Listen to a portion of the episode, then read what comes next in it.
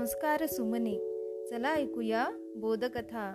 या उपक्रमामध्ये मी विद्या गवई नरवाडे आपल्या सर्वांचे हार्दिक हार्दिक स्वागत करते.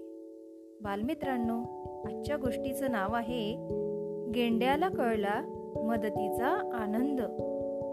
एका हिरव्यागार दाट जंगलात सर्व प्राणी आणि पक्षी गुण्या गोविंदाने राहत होते. प्रत्येकजण एकमेकांना घासातला घास देत असे. प्रत्येकजण एकमेकांच्या अडीअडचणींना धावून जात असे.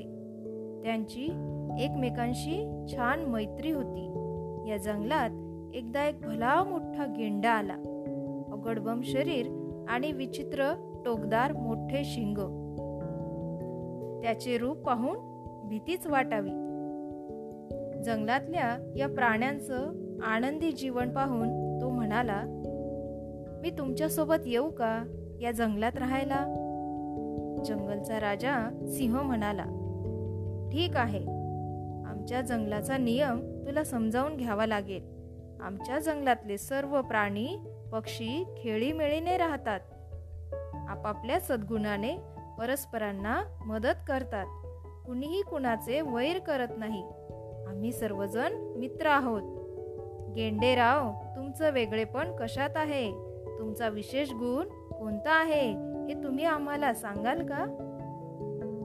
गेंडा म्हणाला माझ्या या धारदार तीक्ष्ण शिंगाने मी कुणालाही क्षणात मारू शकतो कुणावरही हल्ला करू शकतो.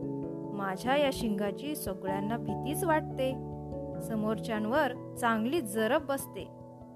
तर अशी भीती अशी जरब असं त्रासदायक रूप अशी सोबत आम्हाला नको.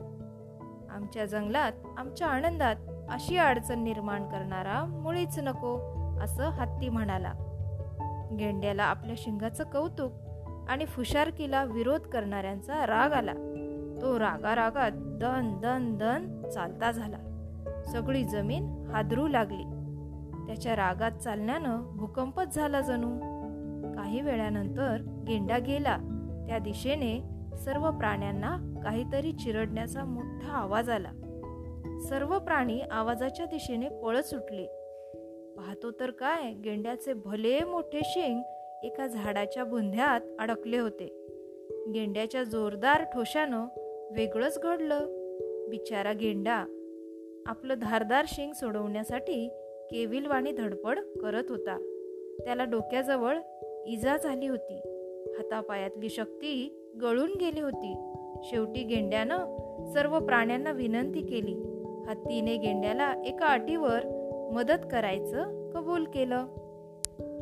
गेंड्यानं यापुढे कधीही आपल्या त्या शिंगाची आणि शक्तीची फुशारकी मारायची नाही भीती दाखवायची नाही असं वचन द्यावं. गेंड्यानं हत्तीचं म्हणणं मान्य केलं. हत्तीनं गेंड्याचं झाडाच्या बुंध्यात अडकलेलं शिंग सोंडेने ओढून त्याची सुटका केली.